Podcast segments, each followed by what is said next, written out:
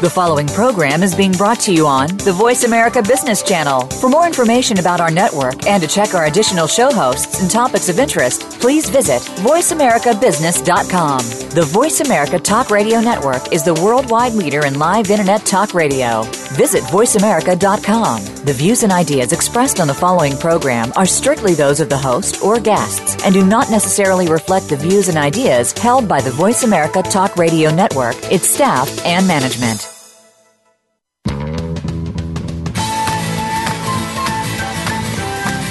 Welcome to the Tech Cat Show with host Lori H. Schwartz. Each week we hear from established leaders in the technology and consumer industry. Finding out the scoop should never be this much fun. Now, here is your host, Lori H. Schwartz. Hello, world, and welcome back to the Tech Cat Show. And as always, I have a most fabulous guest today to talk to you about their expertise in their business. And today we have none other than Elisa Camahort Page, who is the Chief Community Officer of She Knows Media. And Elisa is very famous in the um, content creation, content marketing space. Really, one of the first innovators who realized that content happening online and specifically around the women's vertical and what we have since called mommy bloggers and all sorts of other content around um, women's issues. Actually um, is very popular, is very monetizable, and has all sorts of business implications around it that impact um, a lot of the different brands that are selling goods and services to, to this demographic and to the general public as well. So let's have a big tech at hand for Elisa Camahort. Yay! All right. The Tech Cat audience is a very emotional audience out there. So, welcome, Elisa. So, tell us about your your current role at She Knows Media and give us a little bit of a background too, because um, you really were one of the first um, women, along with your colleagues at BlogHer, to sort of say this is a real thing happening with women's content. Yeah, absolutely. Thank you for having me, Lori. Um, you know, I came from a more traditional high tech world uh, in telecom, hardware development, and uh, for the cable industry. And I was in product management and product marketing. And, and, like right at the bottom of the bust, I left my job and I started blogging for fun. And I had this, uh, what I call my peanut butter chocolate moment, where I realized that blogs were an amazing communications tool, and ultimately that meant they could be an amazing marketing tool. And so, having never really planned to go into business for myself, I started consulting. I started helping helping companies start blogs, and this was like in 2004. So it was super early for brands to be involved, and and it really was before there was even social media. I mean, there was blogs and there was you know yahoo groups and tribe.net but this was before twitter before facebook was open to you know regular people before any of these other social tools.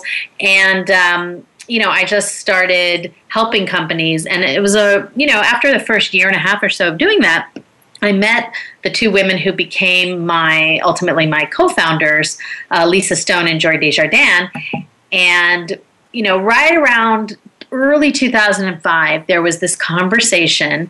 The mainstream media was starting to pay attention to blogging, and all of the sources that they were citing were men um, and really particularly white men. And so there began to be this conversation in the blogosphere about where were the women. And there was a lot of uh, theorizing that women weren't technical enough, that they weren't adopting this technology, that they didn't want to have online public debates with other people. And so when I met Lisa and Jory, we kind of knew that this was BS. We knew tons of women who were in this space.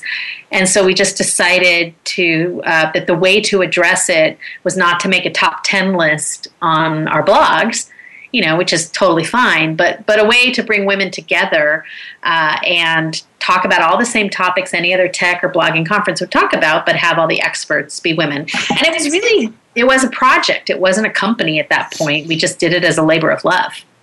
And were were any of you um, experienced writers at the time? I mean, were you professional writers so that this was natural to you to sort of explore content at this level?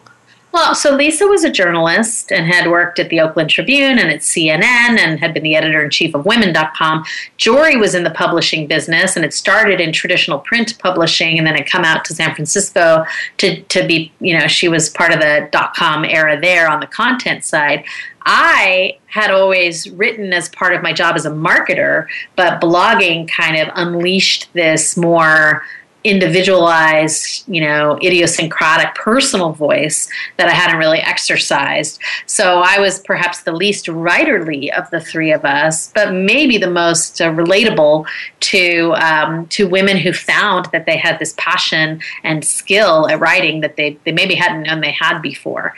Um, so we had this first conference and it was sold out. It was a big success. And then we sat down and said, oh, you know what? I think there's a company here and I think there's an opportunity here, not just for us, but for all of these women who are so impassioned. And so the, con- the con- I didn't realize the conference came before the company. It did. Um, and I can't remember if I went to the first one or if it was subsequent ones. But um, I, I mean, it was. How many people were at that first one? So the very first one, we were at the Tech Mart in Santa Clara, and it held about 300 people, and we sold that to that number. And just very by the second year, we doubled our size, and and we continued to grow really significantly. Um, you know, and this this year in Los Angeles will be uh, we expect at least three thousand people, nice. and so as that's grown quite a bit, and it's also diversified quite a bit. I mean, that's the thing is that people there's so many tools to use online now. There's so many things you have to try and stay on top of, and there's an ecosystem that didn't exist at first of brands and marketers and media, traditional media and new media, and still all of these great individual content creators, and it's it's really uh, an ecosystem that didn't exist back in 2005. Yeah, I mean it's it's amazing to me how much it's grown. And when do you think the turn happened where all of a sudden brands said, "Oh my God, this is um, these are a group of influencers. We want to start figuring out how to monetize around this content." Well, Smart Brands figured it out by our second year. In 2006, we went from having just tech companies as sponsors to having consumer brands. And in 2006, we launched our first publishing network, um, which aggregated all of these individual content creators together to achieve greater reach across which to target for the, the audience that you wanted. And that was partially in response to demand from um, companies that wanted to reach these women. So, really, smart brands were cognizant of this from very early, from 2006. But I think it rolled through the verticals, um, you know, slowly, as and some verticals had a lot more resistance and a lot more to be to give them fair. Uh, credit a lot more regulatory issues and a lot more concerns because they're kind of verticals they were. Um, but there were people that were really hip to it from 2006 on. And then when did this concept of the mommy blogger become identified? Which I don't know, is that still cool to say or have, have, have we uh, moved away from that? I'm not sure it was ever really that cool to say it. we had our first, at the very first conference in 2005, we had this concept of a room of your own um, track where people could sign up to talk about the topics they wanted to talk about. And I remember Lisa Stone, my co-founder saying, you know, this mommy blogging thing is going to be big. We ought to have a room of your own about mommy blogging. And so I actually just went down the list of registrants and found three women who who clearly had parenting blogs and I asked them to just lead this session. And it turned out to be packed. People, they, you know, they had to keep the door open and people spilled out into the hallway. And at the very, at the closing um, sort of regroup of the conference, Alice Bradley from the blog Finslippy stood up and said, you know, I've realized that mommy blogging is a radical act because never before has this thing that so many women do um, have we ever shown a light on on the realities of it from every perspective and from the highs to the lows and owned our stories and shared our stories in this way? Um, and so mommy blogging was a thing in 2005 by 2006 they really came into their power. They submitted tons of sessions. They showed up in force uh, and they really were interested in how to um, you know how to monetize how to build audience and how to really make the most of this channel that they had found. Um, I think that now it became a little it became a little constraining in that they wanted to say, well, look, I'm not just a mommy, and I think there were people who used the term mommy blogger in a kind of snarky way, and um, right, sort so of some some misogyny yeah. wrapped, wrapped into it, um, even though it was a viable business demographic in a way. So I think the word was never completely embraced, and I think it's it's not really that used anymore. And I think also we, what we realize is that mommy bloggers aren't mommy bloggers. They're bloggers who are writing about their lives, and at one point in their lives, writing about their small children is dominant because that's what's sort of dominating their attention. But you can't you can't actually do that forever. And as your kids get older, it totally changes the dynamic. And so parenting bloggers evolve almost always. They evolve um, their content to match their life, and it's really just life blogging, and it's really just today's you know Erma Bombeck and um, Andy Rooney, I suppose. and you guys had to then um, build a technology platform to connect all the dots. You, you spoke about your network, so you had to actually create some technology that would optimize, find all these blogs, and then be able to what we now call programmatically. Um, you know, connect advertisers to that content, correct? So you were kind of ahead of programmatic as well. Well, it was it was a core to our business at first that everyone could keep their blog on their own platform, and that we had a ad tech, ad serving technology that was agnostic. And in fact, our website was built on an open source um, platform, Drupal. So at first, we were it was core to our business that we reduced the cost of trying to be a unifying platform and just used um, ad serving technology to reach people across every platform where they already were over time, we did develop our proprietary backend for content and campaign management because we realized that what we were using on the backend just to track campaigns for ourselves really should be productized, really should be um, you know, expanded and became a proprietary um, and, and, significant contributor to our value to have this this technology that tracked what was happening, that managed all the content, and that was able to give not only results in the you know after campaigns happened, but be able to make predictive insights about how we should build a campaign to achieve desired results. And, and that is really what any brand who's spending money in the space wants to know. Well, we're going to take a break, but when we come back, I want to talk a little bit about um, well, since since um, launching the company, um, you've been acquired by She Knows, so I'd love to hear about that. Yes. And then also just some of your insights around content marketing, because everyone is trying to understand what is the opportunity in content marketing? How, how do we leverage it? What talent do you need? How do you operationalize it? And and and of course, I want to hear all the Scooby on the upcoming BlogHer conference as well. So we'll be back in a moment with the fabulous Elisa Camahort Page, the wonderful uh, one of the founders of BlogHer, and now She Knows, and we'll be back to dig into more on content marketing.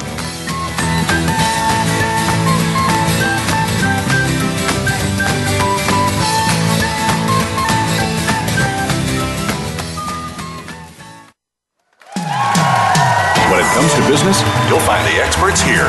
Voice America Business Network. The key point of contact between consumers and brands is technology. StoryTech, a boutique agency, empowers you to use that tech to deliver your message, engage your customers, and raise the bottom line.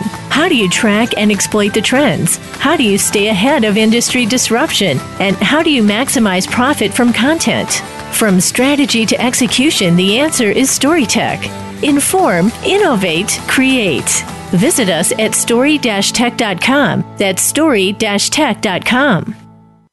Do you find yourself working tirelessly to keep your business going? Are you finding out that you don't have time for family, friends, any kind of personal life whatsoever? It's time to stop feeling trapped by your business. Tune in to Reclaim Your Freedom with host Shirley Dalton. You'll hear from guests that will help you work on your business instead of constantly in your business and get your life back while the business keeps running and humming. Reclaim Your Freedom airs live every Tuesday at 1 p.m. U.S. Pacific Time on Voice America Business.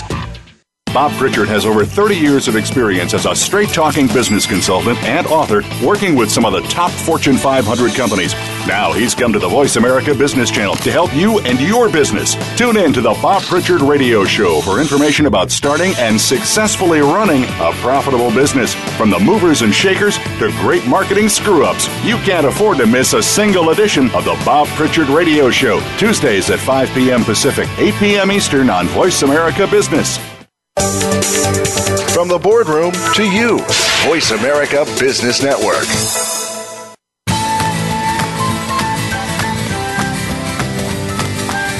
This is the Tech Cat Show with Lori H. Schwartz. If you want to find out more about our show or to leave a comment or question, send an email to Lori at techcat.tv. That's Lori at techcat.tv. Hi, everyone, and we're back with the fabulous Elisa Camahort Page, who I'm actually calling the content officer because Elisa is one of those vanguard individuals who really established a marketplace for content um, way before anyone else had with her, her business BlogHer. So, what is the status of BlogHer right now? Because I know you're you've been since acquired by She Knows. So tell tell us about that. That's very exciting. Yeah, so towards the end of 2014, we became part of the She Knows Media family. She Knows has their own flagship site, sheknows.com. They also acquired earlier in that year Stylecaster, which is sort of a fashion and beauty um, millennial focused site. And um, we spent 2015 really doing the work of integration. And what was great about that was that um, it really was true that we shared a founding mission and purpose about women inspiring women, about creating opportunities for women, and really wanting to be purpose driven. And what was also great about the deal was that we filled in each other's blanks really nicely. So we were so focused on the distributed network, building community and conversation, and two things that we never really invested, and, and of course, developing our back end platform that I was talking about.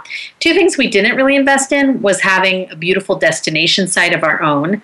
Um, we had a very crunchy granola, awesome, and still do, blogher.com but it um, it was built on Drupal, and it was you know it was we didn't focus a lot of resources on beautifying that, and we also weren't building video capabilities that could sort of be standalone. In other words, everything sort of was enabled by sponsorship that we did in video.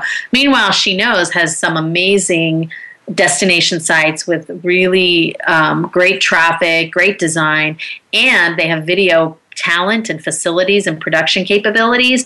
So uh, together, we sort of create this mega women's lifestyle site, and we are indeed the top lifestyle site uh, network for women um, that can do it all content wise, that can do it all across every channel, that can have both great owned and operated sites and great distributed opportunities. Um, and it really, the, the, the, the sum of the whole was so much more powerful.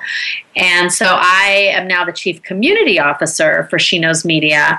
And I'm really focused on evangelizing our great purpose driven initiatives to our community, but also using research and insights to evangelize why our community of influencers online is still the most powerful place to bring your message, the most powerful place to launch a product or service, and and and really they're the women who can make something happen. So, can you give us an example of something that a brand did um, with BlogHer She Knows as an example of partnering with an influencer? Oh yeah, absolutely. So you know, we do a lot of things that are. Uh, I naturally kind of gravitate towards the ones that are fun and have a lot of personality. But we had a brand that did a cooking contest with. They had a new. Um, recipe ingredient kind of a broth mix coming out and so there was uh, ahead of time, we did sampling to several hundred of our network members. They picked finalists. They brought them to our conference. We had a live cook off with a celebrity chef at the conference. And then they took the winner and a few of the finalists and made them ambassadors for an extended period of time after the conference. So you've got video content that was created from the live cook off. You've got digital ambassadors, you've got digital media, you've got sampling, you've got, you've got a combination of so many aspects of what you can do. Um, and it's not only online, but it's bringing it to life at the conference. And that brings a great opportunity to, to just be really I hate the term, but you know 360 degrees on what you're the experience that you're delivering for your prospective customer. Now, are brands much smarter about how to work with an organization like yours, um, or are you still finding that a lot of what you guys have to do is education? Well, I think in general, brands are way smarter about social media and online media. I think they've gotten smarter about um, communicating with women, and particularly women influencers. But I think they still absolutely need like a consultative approach to what they're doing because there's nuance and it's hard to. I think we're used to thinking as marketers in um, in very much in demographic slices and dices. And yes, we have some behavioral stuff that we're used to thinking about, but that um, doesn't always get to the psychological uh, impact of what you're doing, especially when you're dealing with this very empowered group of consumers. So there's still a whole lot of consulting that goes into it, but by and large, people are are coming with way better um, approaches when we first meet with them, for sure. And are you um, you know, I mean, this whole space fascinates me so much because I remember when this was all happening, and I remember thinking, well, should I become, you know, an influencer? And you don't just become an influencer. Like, what have you noticed about those influencers that do seem to build a, network really quickly and a big community really quickly that a brand would want to surround?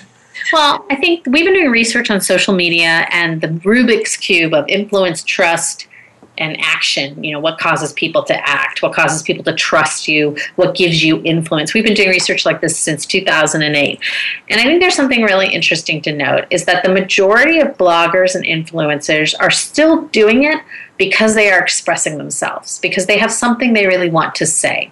Now the majority of readers that's evolved over the years. There's become a much more drive to, with so many different information sources, there's a much bigger drive. Hey, I want information. I want something that's useful, or I want something that's going to do something for me. And, and by the way, being entertained is useful. Like we all sometimes just want to go visit that person who makes me laugh, or go look at that silly kitty kitten video, right? But and so you say, okay, well, how do these come up? How do these match together? The blogger just wants to express themselves. The reader wants useful information but it is the expression of oneself that creates a frame around all your content that makes people feel like they know you.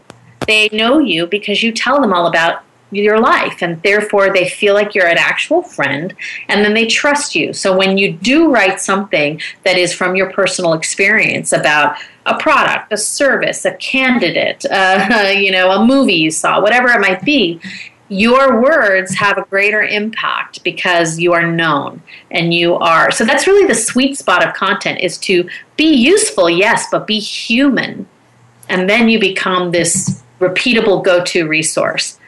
And then lastly of course there's the ethos of reciprocity that the blogosphere was kind of founded on and it still really works the best if you ask yourself what's in it for my audience? What's in it for my reader? Like what what am i giving back? When people ask me how do i build my audience? I say well who are you an audience for? And how do i build my engagement? I'm like who do you engage with? We, we can't just because we have the tools doesn't mean we should return to a kind of broadcast mechanism for communication. You know that's a really great point. I mean when i think about some of these influencers that have really risen i mean one of the first um, ones that comes to mind for me is the Pioneer Woman. Uh-huh. Um, Ree Drummond, have you ever worked directly with her? Oh yeah, she's in our network. And um, how did she, she, She's built an empire. I mean, she's on the Food Network, and she's got oh, books, and she's opening a store, and all sorts of madness. She, well, from the beginning, she is very. You feel relatable to her. She talks about a lot of different things. I mean, uh, she became centered through the Food Network on food and, and therefore and did her cookbooks and everything. But on her blog, she would talk about her kids. She would talk about food. She would talk about the ranch. She would talk about photography. She was sort of, she let you in on all of her life. And also, she still to this day does little giveaways and things that she just funds with her own money because it's fun, you know. Oops. Um, I actually was just looking at a, a, video of hers while you were talking because she is she is like literally one of the um, s- sort of the original influencers that I personally have just followed, and I've been amazed at to your point, how she's leveraged all the different technology platforms in a really smart way, um, you know, online. She has she does something for her readers. She does she there's value there. She created a whole little online community where they could talk to each other and it's moderated by her sister. She lets them have a window into her life. Now you know, she does all the things that sort of say I'm someone you can know, even as she's grown so big that obviously we can't all know her. But um, and then and then when you meet her in person and when you work with her in person, she's incredibly gracious. That's her personal brand that she is as gracious in real life as she seems to be online. And that's why she translated so well to TV, because that's how she is really really really present so it's it's uh, a number of things that kind of comes together in, um, in a perfect storm mm. um, and what about the you know for a little while there there was some controversy around um, you know women recommending products and brands when they were being paid to do so and not saying that they were being paid to do so, which spills into this whole native advertising area, which is this idea of it's content, but it's also a sponsored post. Well, I, am not a particular fan of the term native advertising because to me, it's just trying to put a you know, it's trying to put lipstick on something we always had, which was advertorial. And you know, we had from the very beginning really strong guidelines around disclosure and um, ethics around what you could publish. So when the FTC finally came out with their guidelines, ours were actually even more extreme and stronger than the ones they came out with. Um, so we never really had a problem because of that. It absolutely is necessary if you're going to maintain trust you have to disclose. There was this story, I tell it all the time because long ago there was a couple who said they were going to take their RV and go travel across the country and park in the parking lots of Walmart because Walmart allows people to spend the night in their parking lot. And they pretended that they were just this couple. Well, it turns out Walmart had hired them and they were a journalist couple. And the thing is, if they had just if they had just admitted that, I think people would have been fascinated by their story. But the fact that people felt lied to was the problem. Right, and that full disclosure is really important. Well, we're going to be back in a moment with our fabulous content officer, Elisa, and talk a little bit more about maybe some of the research and insights that you have access to in doing all of this. Um, great work that you're doing, and a little bit more too on, on the upcoming BlogHer conference, um, which, as you mentioned, is growing so much. So we'll be back in a moment with the Tech Cat and the content officer, Elisa Camahort Page.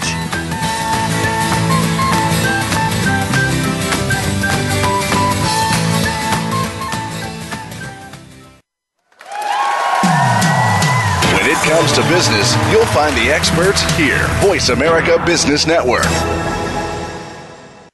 The key point of contact between consumers and brands is technology. StoryTech, a boutique agency, empowers you to use that tech to deliver your message, engage your customers, and raise the bottom line. How do you track and exploit the trends? How do you stay ahead of industry disruption? And how do you maximize profit from content? From strategy to execution, the answer is StoryTech. Inform, innovate, create. Visit us at story-tech.com. That's story-tech.com. You have a message. You want to share that message. You want it to be social, to go viral, and spread across the planet. But how do you get started? Tune into Amplify, featuring host Ken Rochon and co host Gisela Gonzalez. This show is here to help you take that message and channel it through the most effective marketing techniques to not only be successful, but have a positive impact on the world. Tune in live every Tuesday at 5 p.m. Eastern Time, 2 p.m. Pacific on the Voice America Business Channel and get amplified. Effective leadership is what will propel the world, organizations, and businesses through a range of dynamic changes. How do you keep up with these changes, build skills, and lead effectively? Listen for innovative leaders driving thriving organizations with Maureen Metcalf. Maureen offers tools and engaging guests who are leaders in their field. With each week, you'll work on and improve your skills to lead with confidence and drive your organization's success. Tune in every Tuesday at 2 p.m. Eastern Time, 11 a.m. Pacific on Voice America Business. It comes to business, you'll find the experts here. Voice America Business Network.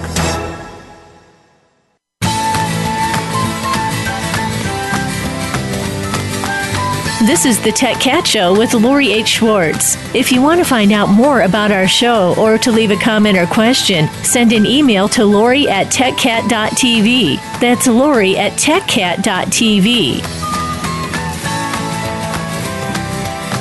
Hi, everybody, and we are back with the fabulous Elisa Camahort Page, who is our content officer. Elisa builds all the communities for BlogHer, and she knows, and she's been just an active force in content marketing um, for a long time, one of the first. So I was going to ask you, you know, you're sitting on top of all this great research that you've been doing for a long time about online behavior around this content. I was wondering if you could share with us some insights that you've garnered over the years and even most recently. Yeah, absolutely. Well, I think one of the key things to note is that uh, like I mentioned earlier, back when we started, there really wasn't much more than blogging. And now, of course, there's an explosion of services and platforms that you can be on. And people often think they got to be everywhere all the time. And I do think you should reserve your brand everywhere all the time. I mean, that's fine. But I think it's okay to think about the purpose, the guiding purpose of these services, surfaces, services. They are not all the same. It is not monolithic, and they all serve a different purpose, really, for the people who use them actively. So, for instance, Facebook has become absolutely ubiquitous. The vast majority of people use Facebook at some point, to the point where users really consider it a utility. It is the mechanism by which they communicate, like your phone. In fact, most people would probably rather communicate on Facebook than talk to you on the phone. And therefore it's not really vertically oriented. It's you know depends on what the person's interested in but they're probably going to be communicating at some point via facebook. And it's really a place for friends and family. So we are very much using facebook as a mechanism to stay in touch. And that's great and you should really think about that when you're thinking about your own engagement. Like how do you if you come in with a heavy sell you're not matching the environment for most people. Uh, so that's something to think about with facebook. Twitter on the other hand has had many an identity crisis over the years. And I think for now, Twitter's primary purpose for the people who use it actively is as a news, a breaking news, real time source. And that can be around hard news like think about hashtag Ferguson, or it can be and is often around soft news like hashtag scandal. So this is where people come to see what's happening right now it is not so much anymore a place it used to be a place for cocktail conversation and sort of having relationships. And it's it's really not that anymore. It still serves a customer service element so you should be supporting your customers on twitter but it's not really a place to like relate to them uh, in any kind of extended way. And then you've got something like pinterest and pinterest is for all intents and purposes, a place that people go to window shop, particularly things around their home, anything that kind of goes within the walls of your house. Um, they have tried to break out into being interesting for other verticals, and, and really that's where they are. And one of the things they're trying to do better is help you shop instead of window shop. So that's good. They're trying to work on their commerce solutions. But they haven't really nailed it yet. So people still primarily window shop on Pinterest. Um, but if you're not something that goes within the home, food or fashion or beauty or organization or anything that's sort of about inside your four walls, I don't know if you need to be on Pinterest in any kind of regular basis. Uh, I, I don't see it as being hugely serviceable. So that's the kind of stuff that we look at.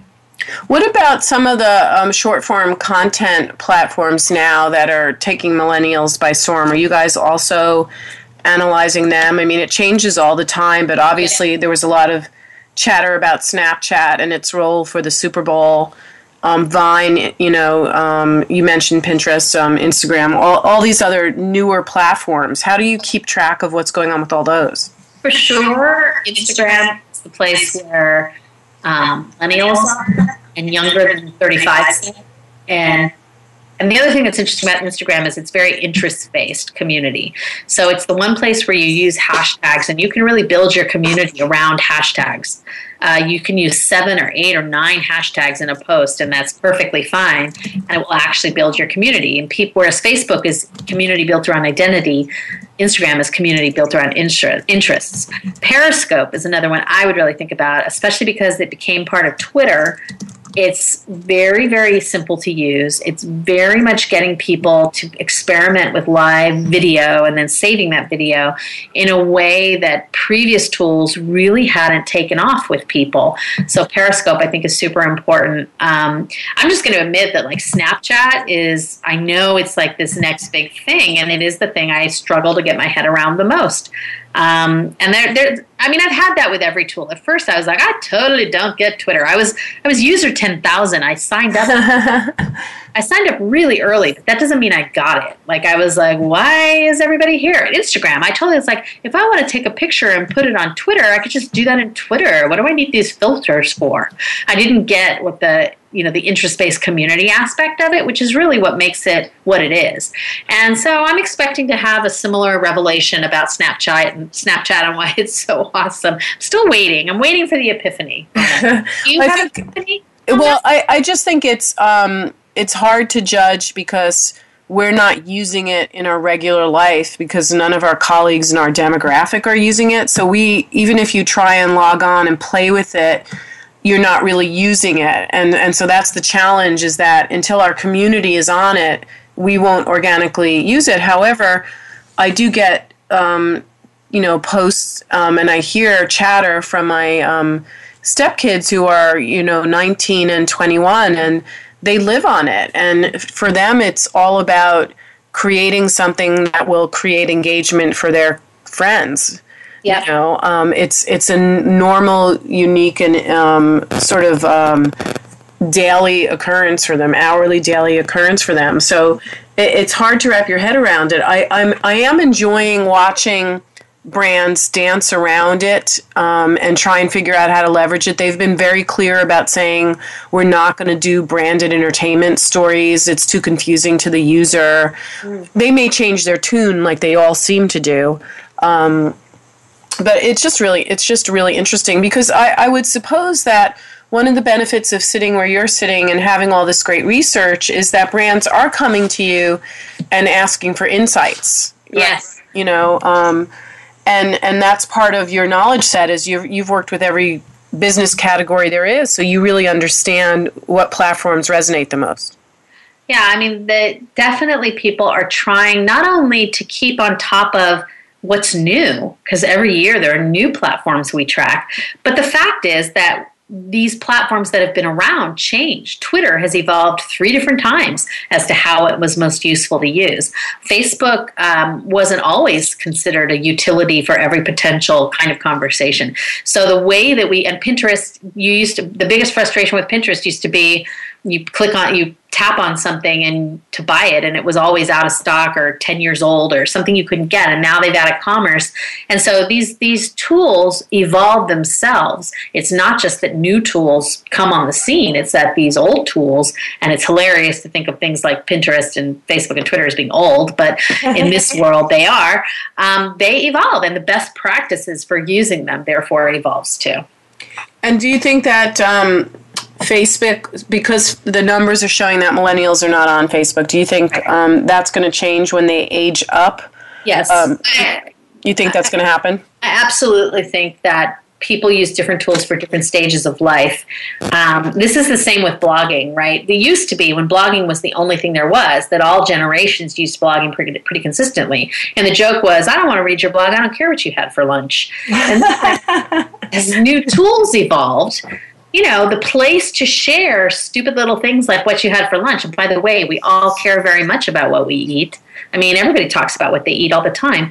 Um, you know, so there were new tools that were better for that kind of short form, you know, whether it was Instagram or Twitter or whatever it was. So blogs became more of a place that substantive conversation happened. And it it's always true that the youngest generation is not using it. But as they age, three things happen or can happen.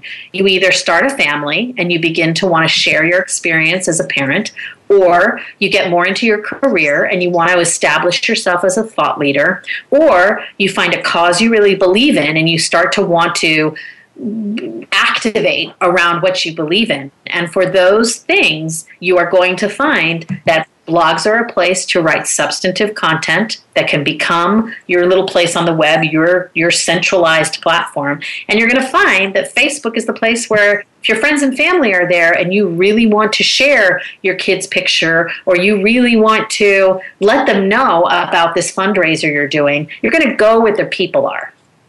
Now, um, those are all such great points. Now, how much blogging are you yourself doing? Because I keep up with some of the stuff that you post on BlogHer, um, like all the announcements um, about the conference. You guys have um, Sarah Michelle Gellar mm. keynoting, which um, I'm not like a huge um, Buffy fan, but I know a lot of my friends are so excited because she's going to be there.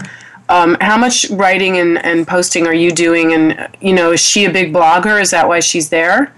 So we have both Mayim Bialik confirmed for one day's keynote and Sarah Michelle Gellar for another. No, Sarah's an entrepreneur. She uh, after years of being an iconic actress, and I am a huge Buffy fan. I mean, I'm this is like of all the people I've met through this company, through doing this, like she's the one I most have to be like, keep it so chill, keep it chill, keep it chill.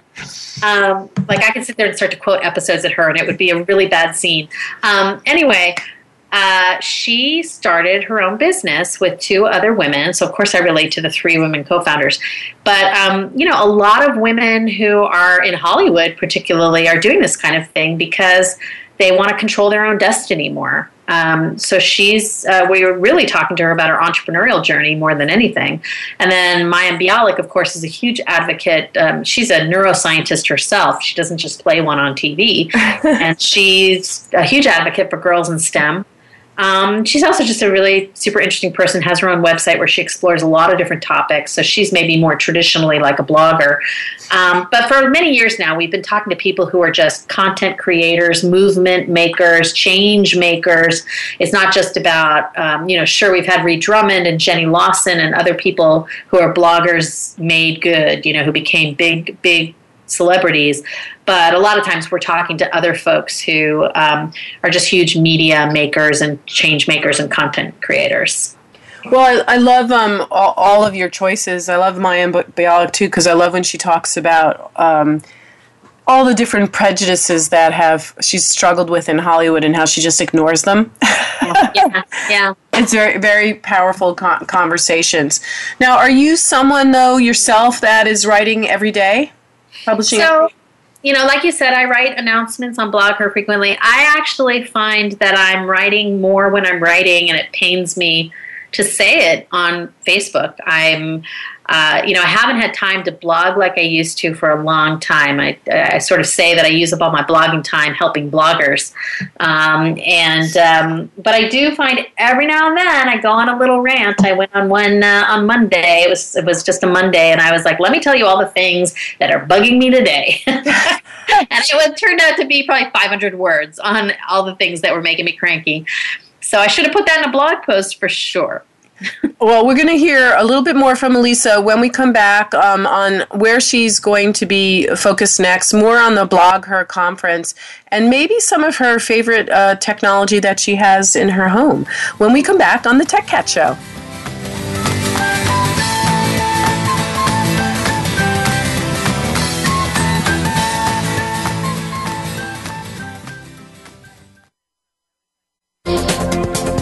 Business community's first choice in Internet Talk Radio, Voice America Business Network. The key point of contact between consumers and brands is technology. StoryTech, a boutique agency, empowers you to use that tech to deliver your message, engage your customers, and raise the bottom line. How do you track and exploit the trends? How do you stay ahead of industry disruption? And how do you maximize profit from content? From strategy to execution, the answer is StoryTech. Inform, innovate, create. Visit us at story-tech.com. That's story-tech.com. Are you a business innovator or are you just sitting on the sidelines? Tune in every week for Coffee Break with Game Changers, presented by SAP. Host Bonnie D. Graham talks to a cross section of the movers and shakers who are leading by example. They will share best practices and innovative ideas to keep you thinking and moving along with the best. Join us for Coffee Break with Game Changers, presented by SAP, Wednesday mornings at 11 a.m. Eastern Time, 8 a.m. Pacific Time on the Voice America Business Channel. If you currently or aspire to serve on a board or work in a leadership capacity for or with a public or nonprofit organization, where can you turn to get the best advice and practices? How about Leadership Matters with Dr. Cheryl White, Linda Schub, Gerald McFadden, Andre Howard, Tom Wall, and Rihanna Absar? Our program discusses challenges facing both public and nonprofit leaders. Don't miss these practical solutions and tips to enhance your leadership style and effectiveness. Leadership Matters airs live Wednesdays at 2 p.m. Pacific, 5 p.m. Eastern on the Voice America Business Channel. Voice America Business Network, the bottom line in business.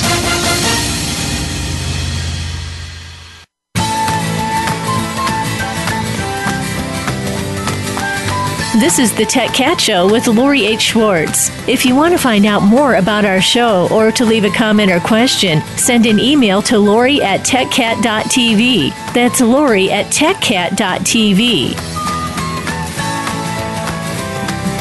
Hello, and we're back with the fabulous Elisa Camahort Page talking about BlogHer and She Knows and um, some insights around content marketing. So great, uh, dropping great insights about strategy for leveraging social media platforms. So my question to you, Elisa, is what do you have at home in terms of the latest technology? As someone who's you know, really at the forefront of content marketing and new models. Are you someone that's also a gadget girl yourself? Yes, I do like things. We have the new Apple TV, which is very cool. Um, I have, I love my Apple Watch, um, which I got for my birthday last year. I really like it. It does everything that the Google Glass team told me the Google Glass would do. The Apple Watch actually does. So, um, and then I, all I asked for for Christmas was a drone. So I have, I have a little teeny parrot drone. It's very small. I think it's too small to register. And I haven't, honestly, I haven't played with it that much because I don't know why I wanted a drone. I just super wanted one. And, um, and it, its battery life is like literally five minutes. So it's, it's kind of frustrating if I'm being honest. A couple of times, like one time I brought it somewhere to play with it with my nieces and nephews and it the battery had drained and another time, you know, I played with it for a few minutes I was just starting to get the hang of it and it was out of battery. So uh, I think obviously that just means I need a bigger drone with better battery life. I think that's the message. I think um, I think you're right. I think um, anytime you buy a new toy, you're always the one that's learning the, the limitations of, of that yes. technology. Do you feel like because you are sort of on the cutting edge of a digital space that you have to have a sense of what all this new stuff is about? Well, I, I feel that way about social media. I mean, I definitely feel like I need to have an answer. I need to understand. I don't know if I feel that way always with gadgets specifically, although I did just get last week a cardboard, you know, to stick my phone in and do some virtual, like look at some virtual reality. So I still have to play with that because I was excited to get that. Um, and I feel like it's like we're probably we're talking about having a session this year at BlogHer 16 about augmented and virtual reality and whether that kind of content creation is something that should go more mainstream. I mean, should bloggers be creating content for someone's cardboard for looking at you know the world that way we're talking to them about video and podcasting and all the live broadcasting so is that the next step i don't know um, when it comes to social for sure gadgets it's more just uh, I'm, a, I'm a geek sometimes yeah, I mean, I bet you, um, at least this happened to me when I was living inside of the agency where people would walk in and just say, What do I do about this? What do I do about that? Because there was always yeah. Something new launching. So Facebook just launched their streaming video product. Yes. Is that something people are talking to you about? Yeah, so I have not used it yet. I, um, I have I have played around uh, with uh, Periscope. I have played around with using whether it's Hangouts on Air or iMovie to create videos to share directly to social platforms. I have learned enough that Facebook sharing a YouTube link on Facebook is like sending it to the graveyard. No one will ever see it. Um, so I'm looking for these other tools, and Facebook clearly wants to own. They want to. They don't just want to be a utility. They like want to be the web for you. And I'm, I'm not sure I'm down for that, but um, definitely got to play around with live streaming on Facebook now that everybody can do it. well, it's funny. I did you watch the uh, Chinese New Year video from um, Mark Zuckerberg? Oh, yes. I, you know, I have to say, I'm a little upset at his daughter because she is totally making me like Mark Zuckerberg. She is um, adorable, but I, w- I was actually impressed with um, with his Chinese, and I'm also impressed with how, again, as a trend, the Chinese culture and these things, because they're such a superpower in themselves, have have now become sort of mainstream. Mm. Um, America too. So BlogHer's coming up in in August, correct? So what should we expect to see there? What are some of the bubbling up themes that we'll be privy to? Well, it's August 4th through 6th in Los Angeles. And uh, in addition to the big keynotes that we already talked about, we always have a ton of uh, breakout programming that's really designed on up leveling your skills. Um, but also, we always have a place for talking about things like politics and social good and using your platform for good, uh, especially in an election year. I think um, you know everybody wants to really know about how to have a heated political conversation and not lose all your friends. Um, I always say sometimes political seasons are the best time to cull the herd, you know, and find out who doesn't really need to be on your Facebook wall.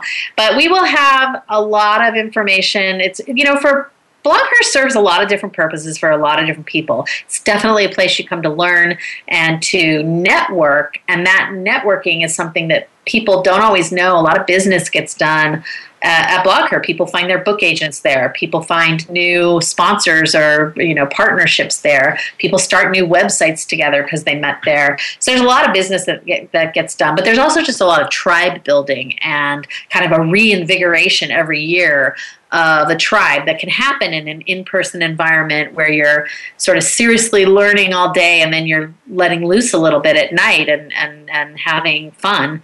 Um, and it's really just like you're in this little BlogHer cocoon for a weekend with a lot of shiny, happy people.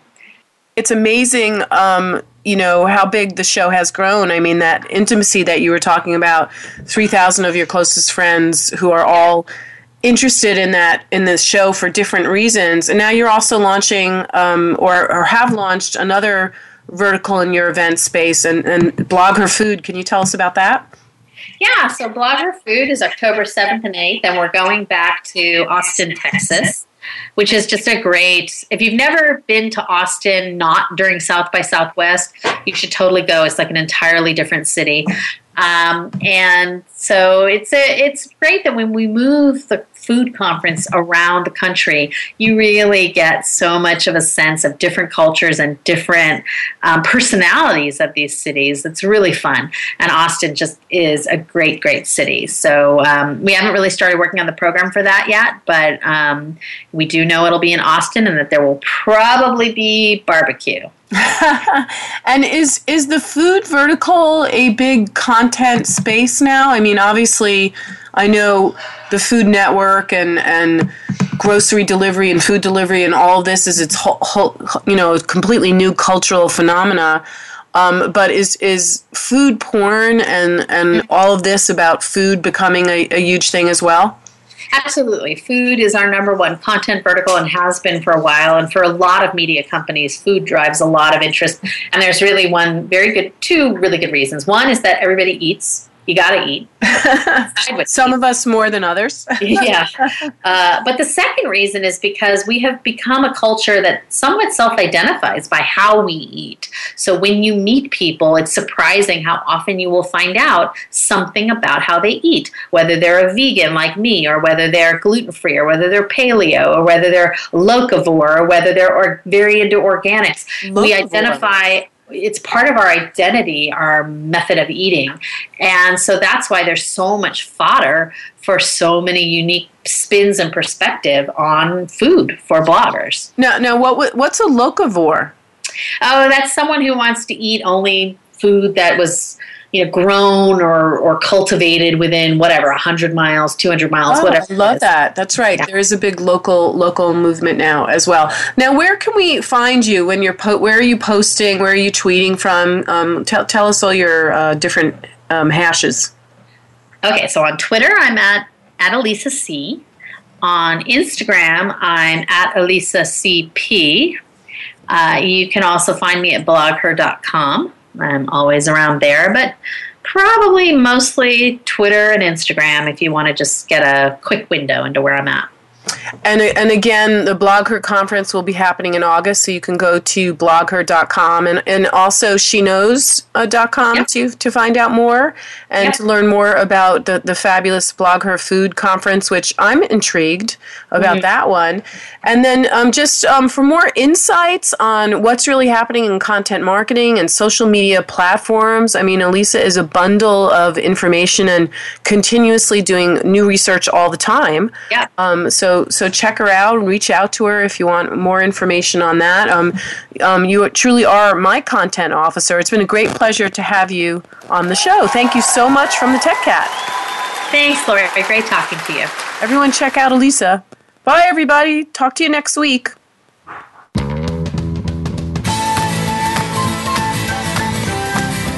Thanks so much for listening to the Tech Cat Show. Please join Lori H. Schwartz again for another great program next Wednesday at 4 p.m. Eastern Time, 1 p.m. Pacific Time on the Voice America Business Channel and syndicated to the Voice America Women's Channel.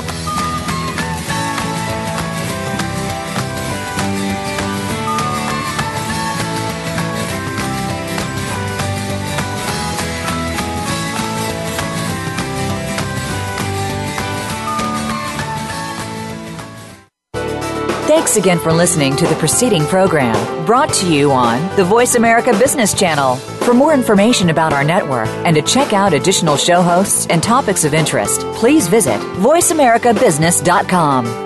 The Voice America Talk Radio Network is the worldwide leader in live Internet talk radio. Visit voiceamerica.com. The views and ideas expressed on the preceding program are strictly those of the host or guests and do not necessarily reflect the views and ideas held by the Voice America Talk Radio Network, its staff, and management.